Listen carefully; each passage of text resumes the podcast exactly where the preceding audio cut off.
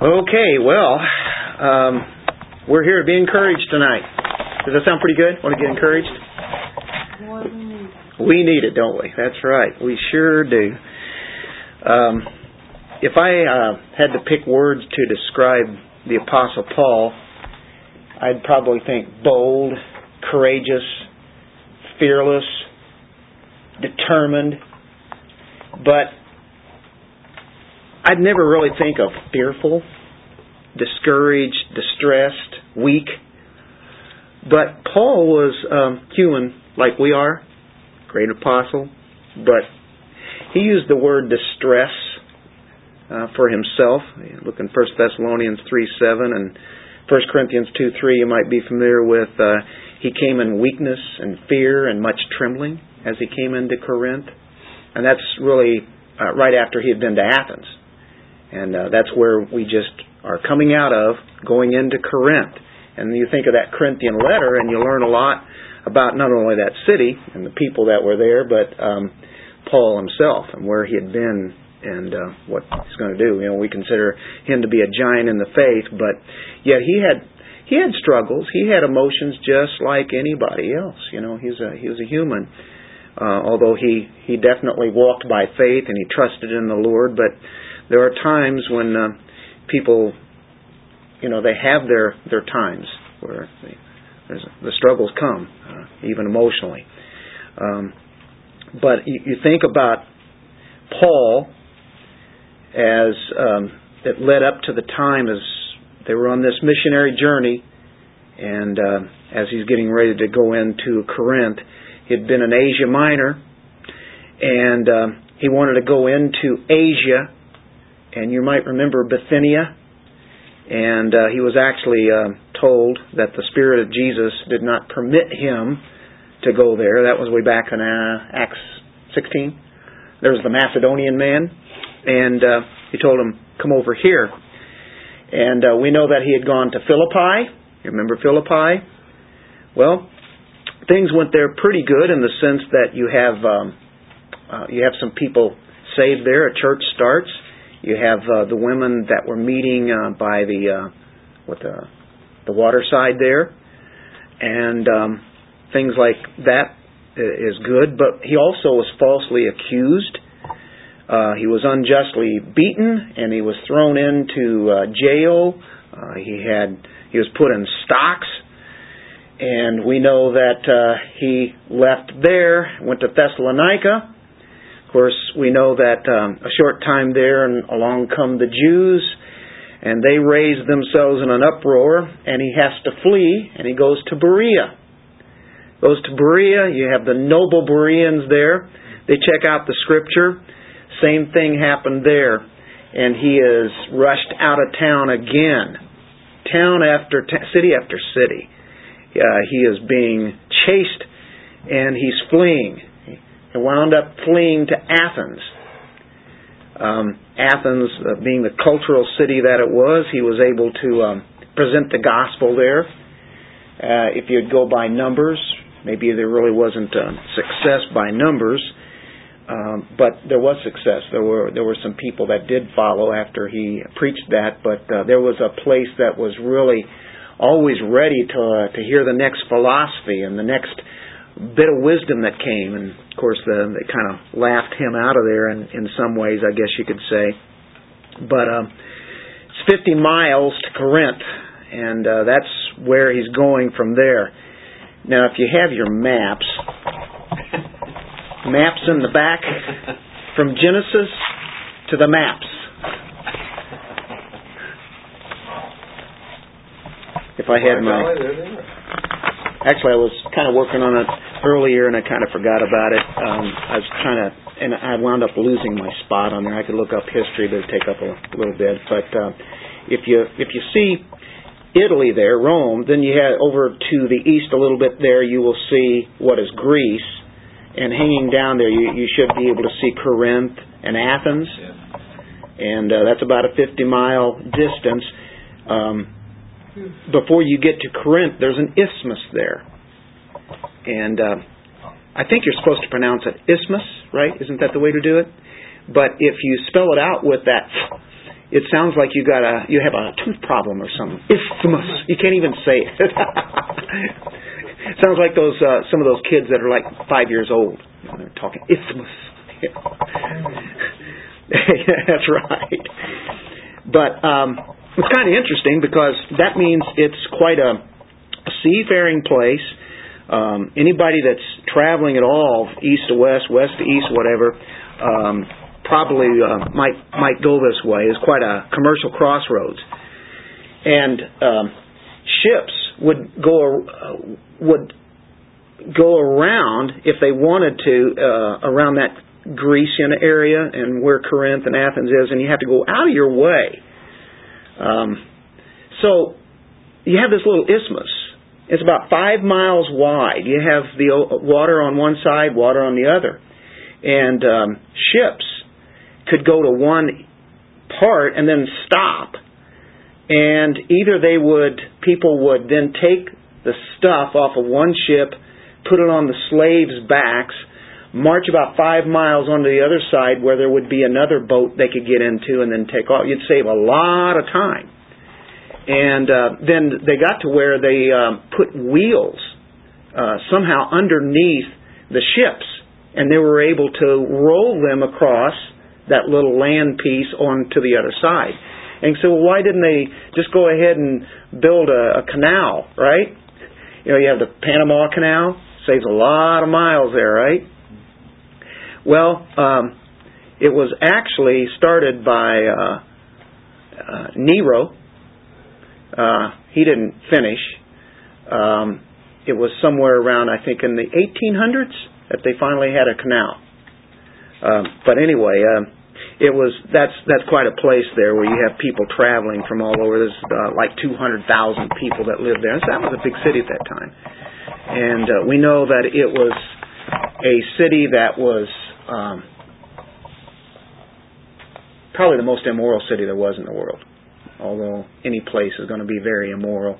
I think of United States. I think of uh, right now. You you had uh, the Fat Tuesday happen in New Orleans last night and uh, then, of course, you, you think of other places, uh, Las Vegas, and uh, wow, you just go on and on. You can name one city after another, and they're all evil and wicked, you know. And, and even where we live, you know, it's kind of evil and wicked. You know, unless people are of Christ, they you're going to have uh, sin. But uh, this was uh, immorally.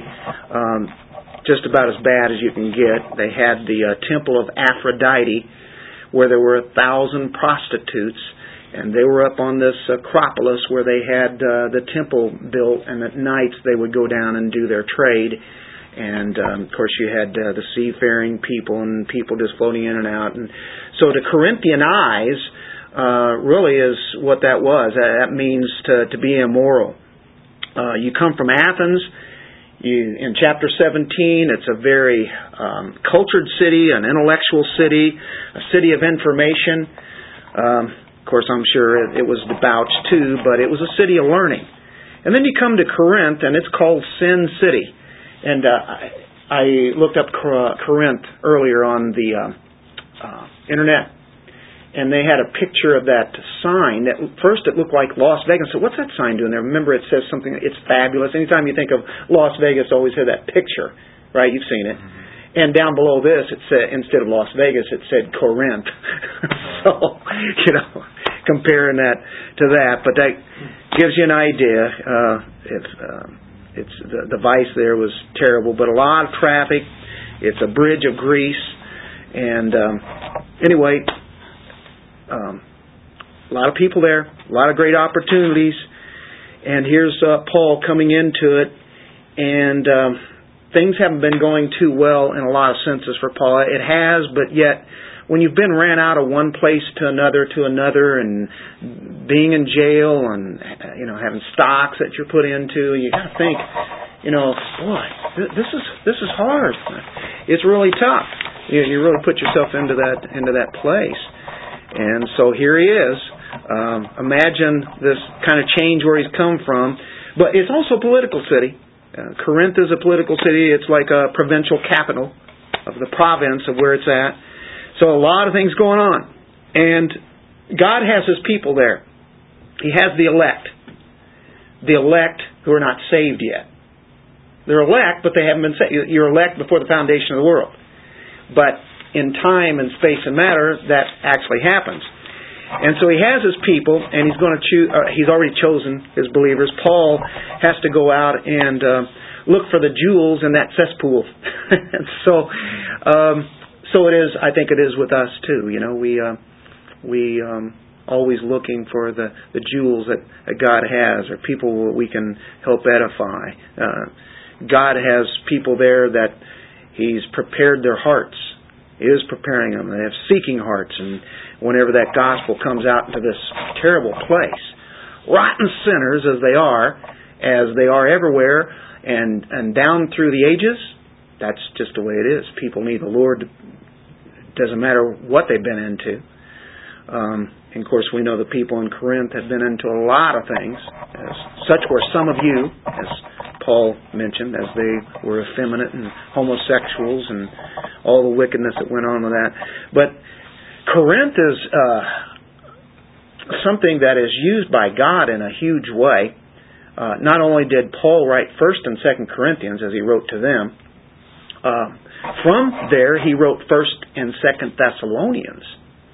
Um, he wrote Romans. And so it was back to the Corinthians that he wrote First and Second Corinthians. So there's a lot that's uh, that is stemming off from there. So when we look at First Corinthians chapter two, we're going there just before we turn into our Acts passage, aren't we? And he says in verse 1, When I came to you, brethren, as he, as he writes back to them years later, I, I did not come with superiority of speech or of wisdom. Where did he just come from? Athens proclaiming to you the testimony of God, for I determined to know nothing among you except Jesus Christ and Him crucified, the gospel. I was with you in weakness and in fear and in much trembling. And my message and my preaching were not persuasive words of wisdom, like in Athens, where they persuade people by their man made philosophies, but in demonstration of the Spirit and of power. So he's relying totally on God's Spirit. And that's the only thing we can really rely on anyway, isn't it? It's God's Spirit. Anytime we rely upon ourselves. So in, in and himself, he knew that he, as educated as he is, and as great as Paul is, was really weak. But I, I think there was physically probably some weakness there, and um, you know, you think of that trembling. Who knows what all was going through uh, some of his thoughts? Uh, but he says, so that your faith would not rest on the wisdom of men, but on the power of God.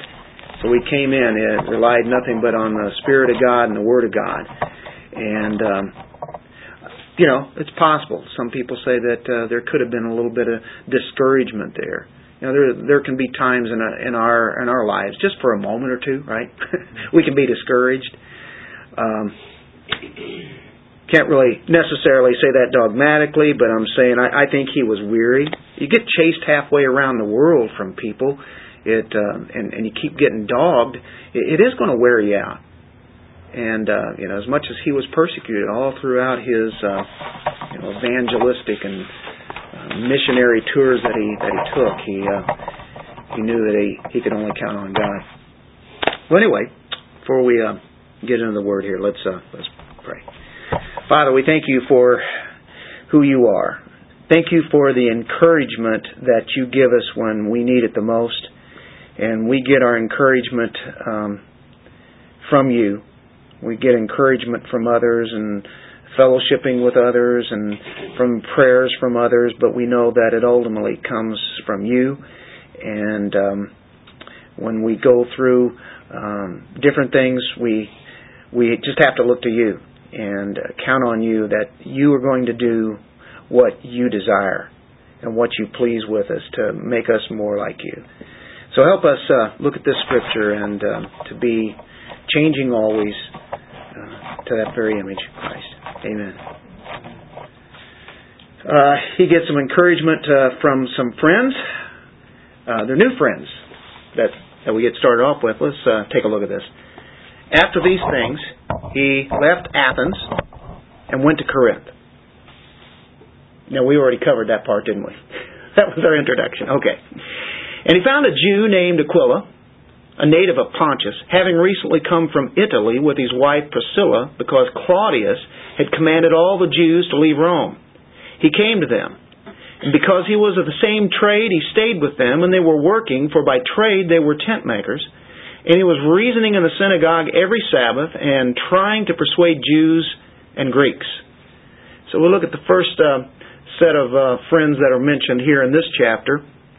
And we uh, kind of read our First Corinthians 2, 1 through 5, and, and the way that he came, as he came in preaching the gospel and going to the synagogue and such, as he always did. He meets Aquila and Priscilla. They're from Rome, and uh, they uh, have definitely Jewish descent. Uh, the persecution had broken out in Rome.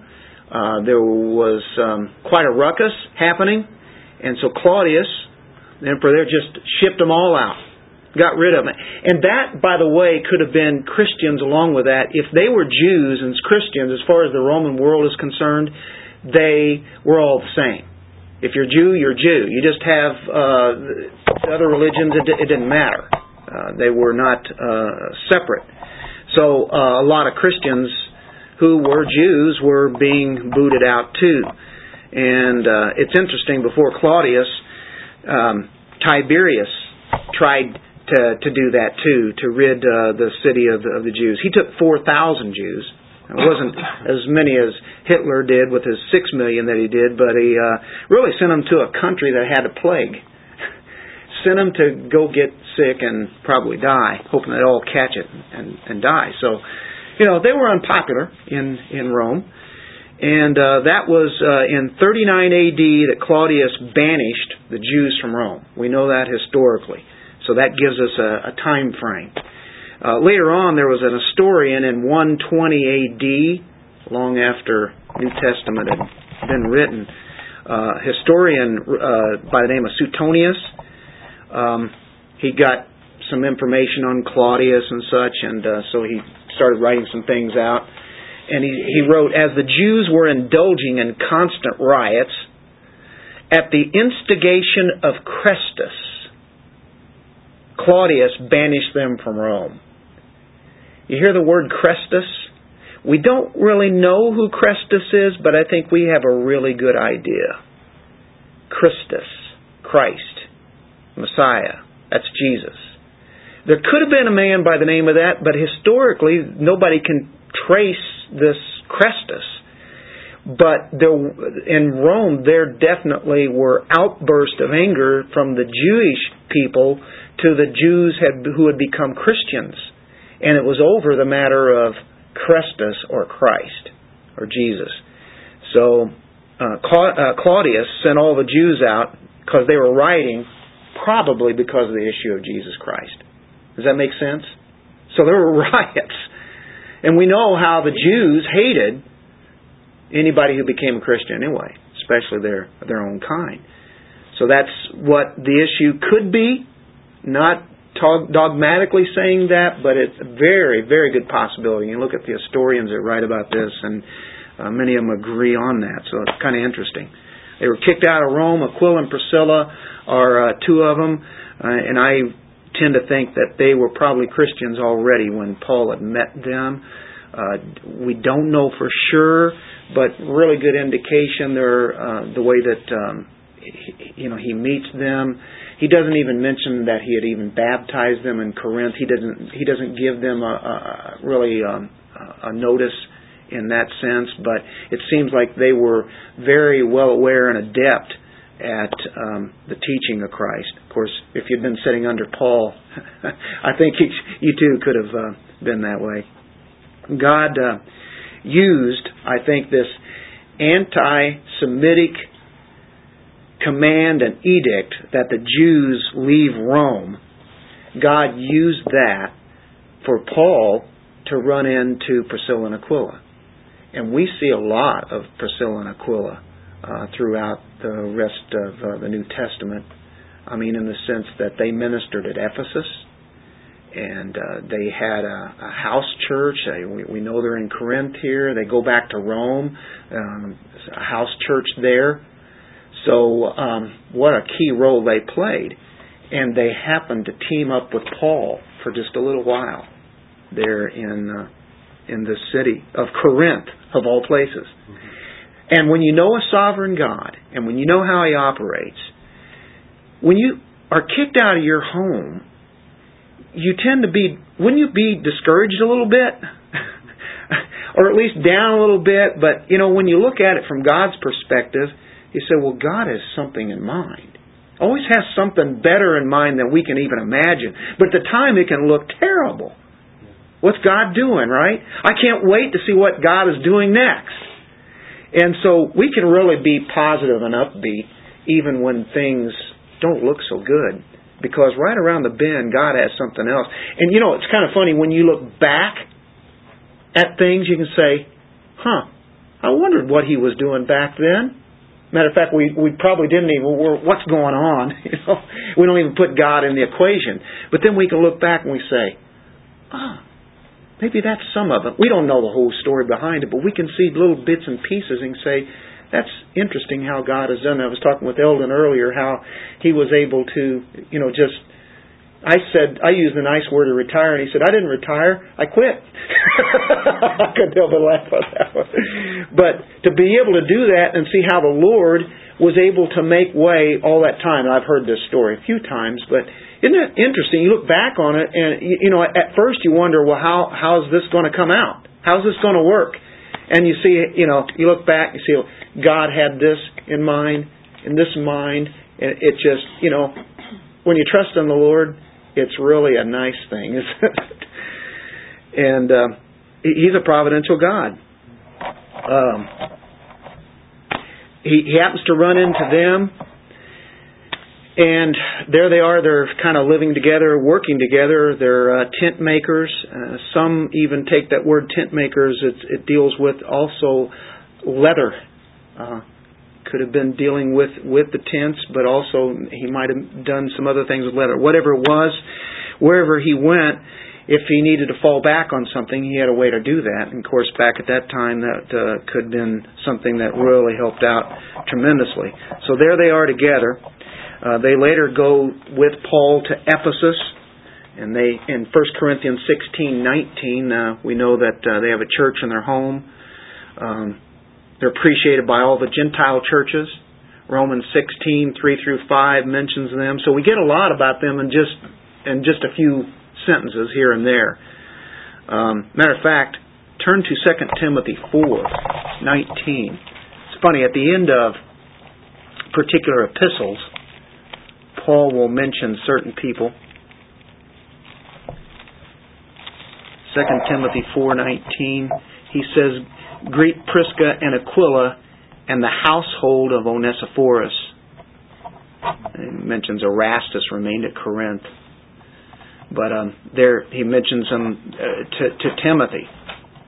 Greet them. You know, Timothy is like, um, uh, was that um, at Ephesus, right? So um, God is um, working His way, bringing the right people at the right time and when Paul runs out of personal funds, uh, he just starts making tents, has support there. He worked hard. Um, in 1 Thessalonians 2 9, he wrote the Thessalonians from Corinth. He says, You remember, brethren, our laboring night and day, because we wouldn't be chargeable under any of you. We didn't want to take your money uh, we uh, we were able to take care of ourselves. We preached under the gospel of God. He says, I didn't want to freeload off you, so I, I worked night and day, as he mentions to the Thessalonians. And of course, that's what he's doing in Corinth here for a little while. Um, not very long though. But he has these friends that he that they meet. He stayed with them. They have the same trade. They were working. They were tent makers. And then in verse 4, he was reasoning in the synagogue every Sabbath, trying to persuade Jews and Greeks. And we ran into that many times.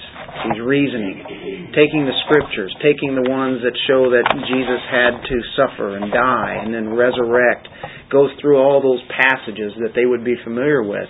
And uh, this is how the church is going to get born in Corinth, uh, amongst one of the worst cities in the world that, that was known at that time. And so it doesn't matter where we're at. um, God's people, His church, can be planted and um, make a cesspool smell like a rose. um, it's interesting too. Historians say that a lot of times a Jewish synagogue at that time, whatever your profession would be, you would sit together with those people uh, to whatever your trade would be. Like you might have all the carpenters over in that area, and you might have the bricklayers over here, and you might have tent makers over here. And it's possible that that might have been the way that Paul would have met Aquila and Priscilla. And uh, maybe they're kind of doing the same thing as Paul does when he goes to the synagogue. Because they were very adept at, at the word anyway, but uh, that's that could have been how they met. Maybe they met because they saw each other, made the tents. We don't know. Um, but um, I think that's interesting that the historians would mention that uh, here you'd, you'd have the artists over here, musicians all over here.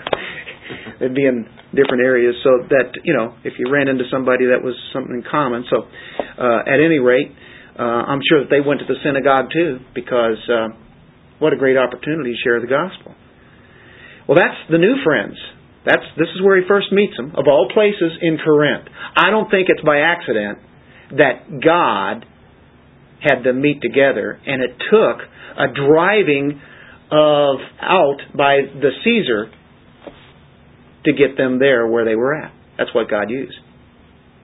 So anything that looks bad, God works for good. How about his old friends, Silas and Timothy? Verse 5. When Silas and Timothy came down from Macedonia, Paul began devoting himself completely to the Word, solemnly testifying to the Jews that Jesus was the Christ. But when they resisted and blasphemed, he shook out his garments and said to them, Your blood be upon your own heads. I am clean. From now on, I will go to the Gentiles. Uh, Timothy, Silas, they had been with him before on this journey and it's it's very well possible they met somewhere in Athens and Paul and then probably decide, hey, we need to you need to go out and go to some of the other places where you've been. You need to go out there in Macedonia for a little bit and touch base. So they come back and they meet in Corinth. Um, 1 Thessalonians 3 6 but now when Timothy came from you unto us, and he's writing to Thessalonians, so that's where he had been, in Thessalonica. So they'd been there. He brought us good tidings of your faith and love, and that you have had good remembrance of us always, and are ingrated to see us as we all sort of see you. Therefore, brethren, we were comforted over you in all our affliction and distress in Corinth. Huh. So, they come. Uh, he he wrote them. And of course, later on he's going to see them, and we see them in Acts eighteen five. There they are. So they bring an encouraging word, and um, they're co-workers for the cause of Christ. And I think it's amazing that when we're saved, the Holy Spirit baptizes us into the body of Christ. And God designed this body for the members to become one. To know each other, to work, to minister together. And boy, do we desperately need each other. Yeah, but that's what God designed. This amazing thing called the church. And where these two or three come together and, and more than that, it's a wonderful thing because God has um, ministry in mind and being prayed for one another and bearing one another's burdens. And just to know that people are praying for you, uh, I mean, really means a lot. How would you like to be a lone ranger, just out by yourself? Paul didn't operate that way. He had people around him all the time. And uh, it's a great encouragement, I think, to anybody, anybody that's ministering, to see God's people laboring together. And so you can imagine, hey, hey, Silas and Timothy, guess who I ran into? Can you imagine that? You got to meet Priscilla and Aquila. I mean, these are dear brothers and sisters in the Lord. I, I want you to meet these brothers here. what a great thing. I mean, this is quite a cast that are right here in Corinth.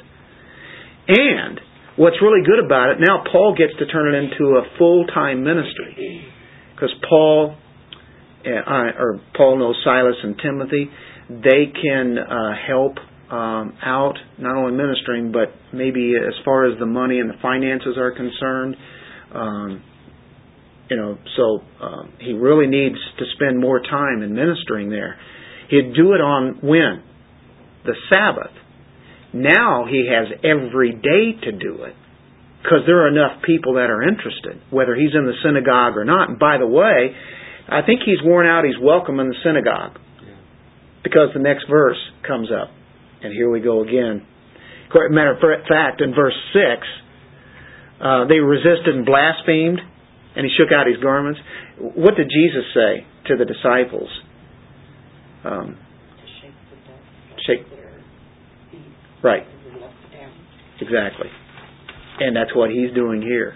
He says, okay, I'm not welcomed by the Jews here. I'm going to turn and put all my time now onto the Gentiles. And that's really who what he's designed for. But he still will continue to go to Jews, but that's not his main focus. He's going to go to the other ones. They um, they don't want to hear him, so uh, they get really angry. Uh, they resisted. They blasphemed. And he says, "Your blood be upon your own heads. I'm clean. You know, I've I've given you, what you needed to hear. You don't want it. Oh, bad. That's bad for you. I'm going to the Gentiles." Verse seven. Then he left there. I think this is really fascinating. Now, not only does he get encouragement from his new friends and his old friends. And remember, he came into Corinth with fear and trembling. He gets encouragement from some new Christians, verse 7 and 8. He left there, went to the house. Where did he, where did he leave? Well, I guess a synagogue. he left there and went to the house of a man named Titius Justus, a worshiper of God, and I love this, whose house was next to the synagogue. Don't you like that? God had his elect person live right next to the synagogue. He's no longer welcome in the synagogue. Who cares? He's right there. Anybody that wants to talk to Paul, they know that, oh, that's easy to find. Yeah. He's right there with. Now, Titius Justus is a Gentile but he's a worshiper of God, which we've seen quite frequently, which means he's had contact with uh, the Jews, he's had contact with the Word of God, and he actually worships the one true God. He's not fully Jew, he's Gentile, but he uh, he definitely has an interest in uh, who their God is. And um, Paul has been facing some strong opposition, and God just is so gracious in bringing people to salvation, including this man living next door to the synagogue. I find that so fascinating. Look in 1 Corinthians 1.14. Isn't that, isn't that like God?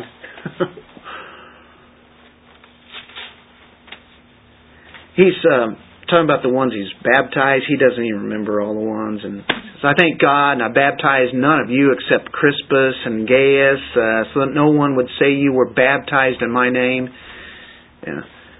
Now I did baptize also the house of Stephanas. Beyond that, I, I don't know whether I baptized any other. It's you know it's neither here nor there. Um, Christ didn't send me to baptize, but to preach the gospel, not in cleverness of speech, so that the cross of Christ would not be made void. Anyway, you got this guy by the name of Gaius and it's very possible, uh, many of the writers and commentators say this, Gaius is this um, Gaius Titius Justus, later on as, as uh, he is later called that. Look in Romans 16.23. Very possible. We don't get all the ins and outs of everything, and it uh, says verse 1623, Gaius, host to me and to the whole church greet you. Um, a lot say that uh, him being the host That's where that uh, they now set up the ministry right from the the house that was next to the synagogue. Uh, then he left there and went to the house of a man. Um, and it could have been more than just going there for one day. Uh, could have been kind of making a little bit of a headquarters, really. Um, but the next verse is just as fascinating, maybe even more fascinating. Crispus. We were talking about Coco Crisp a while ago, the ball player, and the cereal. Is that cereal? Coco Crispy? Crispy. Crispus, the leader of the synagogue, believed in the Lord, and that's Christ, with all his household. Sound familiar? And many of the Corinthians, when they heard were believing and being baptized. now it's not only the, the the synagogue, the guy that was there, that was the Gentile who be, becomes a Christian. Now the leader of the synagogue becomes a Christian, and not only him, but his whole household, wife and whoever all's in the house there. Now that is really amazing. What's going on in Corinth? What's going on at the synagogue? Can you imagine the Jews that weren't turning to Christ at this time, how mad they would have been. They have to be getting upset. But then the Lord has His way of keeping things in the way that He wants. Um, and it says many of the Corinthians. Now, some of these guys are the ones in 1 Corinthians 6, chapter 6, verse 9. Do you not know that the unrighteous will not inherit the kingdom of God? Do not be deceived, neither fornicators, nor idolaters, nor adulterers, nor effeminate, nor homosexuals, nor thieves, nor the covetous, nor drunkards, nor revilers, nor swindlers will inherit the kingdom of God. If, that, if that's their practice, if they continue to be that way, they are not entering into the kingdom of heaven. And then he says, Such were some of you, but you were washed, but you were sanctified, but you were justified in the name of the Lord Jesus Christ and the Spirit of our God. Many of the Corinthians that are right here in verse 8 were the ones who were the effeminate, the homosexuals, the drunkards, the revilers, the coveters, idolaters, adulterers, you name it, right? The problem is, it's not so much the actual sin that it's the nature of man, but when you see somebody living that lifestyle and come from that background and that angle, which most of the Corinthian church, or many of them, that's the background they came from. They were from that city. And we know the culture of uh, a nation, a city, can rub off on everybody there. And even Christians. And some of them were battling some of this old lifestyle. And Paul, uh, uh, you know, of course, he renounces that as he writes through First Corinthians. In every chapter, he addresses problem after problem after problem. Look where they came from, and they were still battling with a lot of that stuff. It was hanging on, but many of them were were really true believers.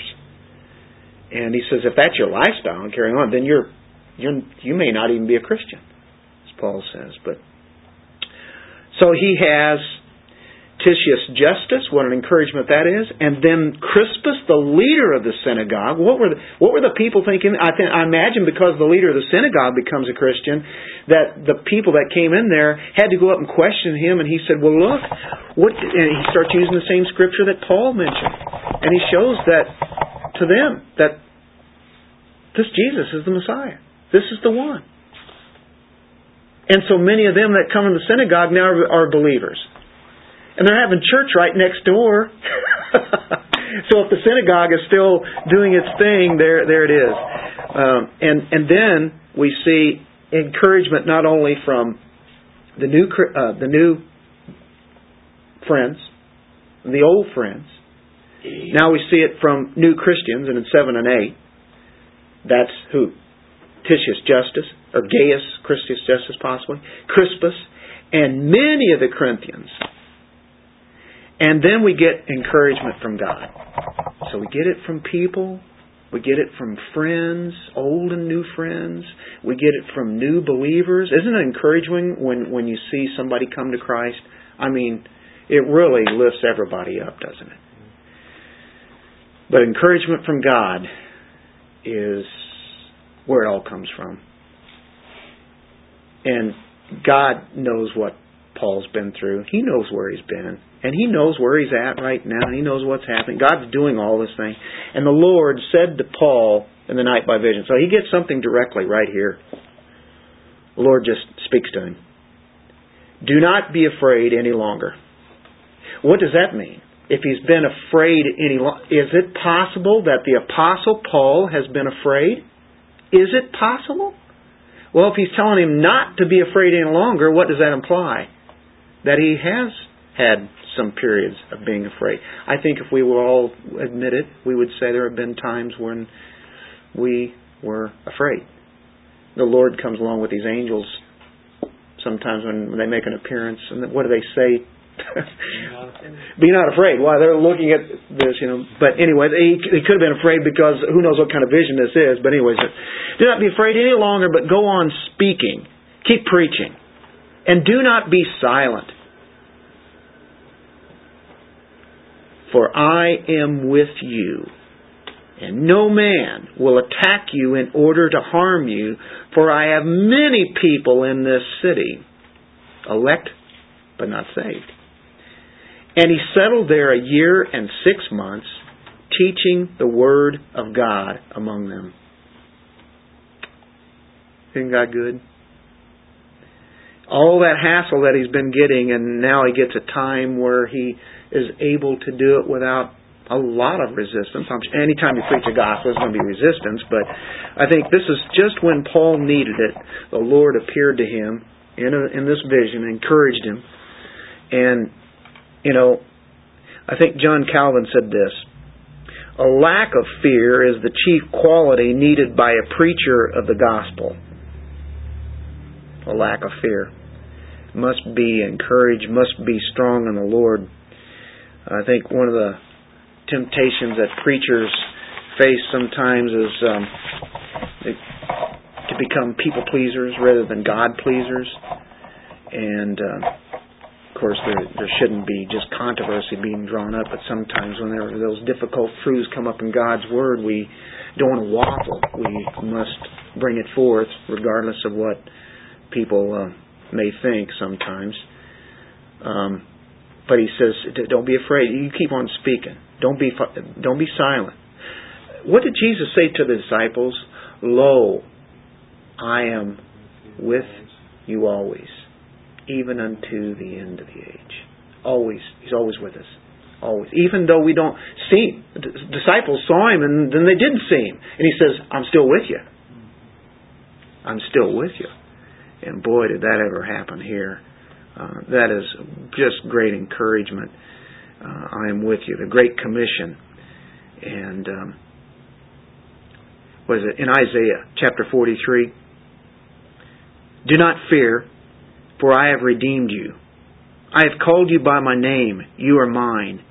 When you pass through the waters, difficulties, I will be with you. And through the rivers, they will not overflow you. When you walk through the fire, you will not be scorched, nor will the flame burn you.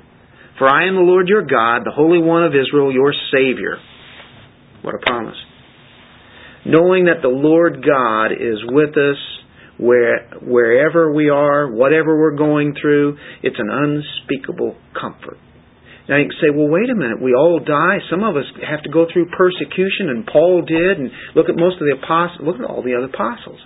And you can say, wait a minute, what, how does that What's that mean? You're not going to have any harm. At that time that he was going to minister there in Corinth, he had no harm.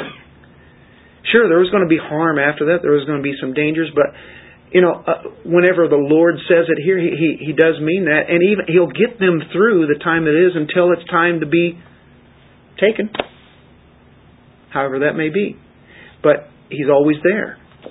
As a matter of fact, if He takes us, that's even a graduation, isn't it? We can't ever lose. And even if we do have to suffer physical persecution, we know that it's still going to work out for good. Yeah, Bart. When you were talking about that persecution, it reminded me of seeing on the news last night those 12 Coptic, Coptic Christians. Christians that were beheaded. It showed them right before, and many of them were, you could tell they were praying hmm right before Yep. they went to be with the Lord. Boy, is that ever real. Is that ever real? It really should be clicking in our own heads. Um, but you know, God God was with them even in Yeah. in their death. Yeah, it would have been so easy to renounce their faith at that point in time and to live, but they didn't. He gave them that extra strength that they needed. And Unspeakable the comfort. history repeats itself, though. It's quite possible that at least one of those who did the beheading will be witness to and notice that there's a true God instead of Exactly. Paul would attest to that too, wouldn't he? know, all throughout church history, we've heard of those stories. So we we never know exactly what all God is doing when when that happens. That's, but he he does preserve. Uh, it's not a general promise that's applied to every situation. Um, Paul suffered the attacks, but God promised His protection until the time that uh, you know that he wanted to get, but he got him through all those situations, no matter what, until it was time to to be taken up. His servants are killed because of their witness, but no one can touch any of us unless uh, unless it be God's purpose for that to happen. That's I think what what he's really meaning there. Nobody's going to harm you unless I can turn this into the purpose that I have desired, and so that will be too. And so we're we're under just great hands all the time. I better stop there. Boy, we just keep going, but uh, I think that's uh, I think this is quite encouraging when you when you look at this of how God was using all this as they ministered. God does give us encouragement all the time, doesn't He? We need it. Thank you guys for being a part of this because you don't know how much encouragement you are to me. And I know you guys would all say it about each other. You know, that works all the way around. Uh, thank you for being a great witness. Keep growing in the Lord. He has some more tests for us. Keep trusting. Eldon, could you uh, could you close us in prayer? Father, we thank you for the words we hear, for what you have recorded, how it ministers to us to always be faithful to you and know that you are in control and in charge no matter what happens to us. We commit ourselves to you now for this night, this day. Lead us and guide us, we ask in Christ's name. Amen. I read that John Calvin once said that one thing we owe God is to never be afraid of anything. To never be afraid. So true. I read and wrote down a John Calvin quote tonight too, but I can't remember.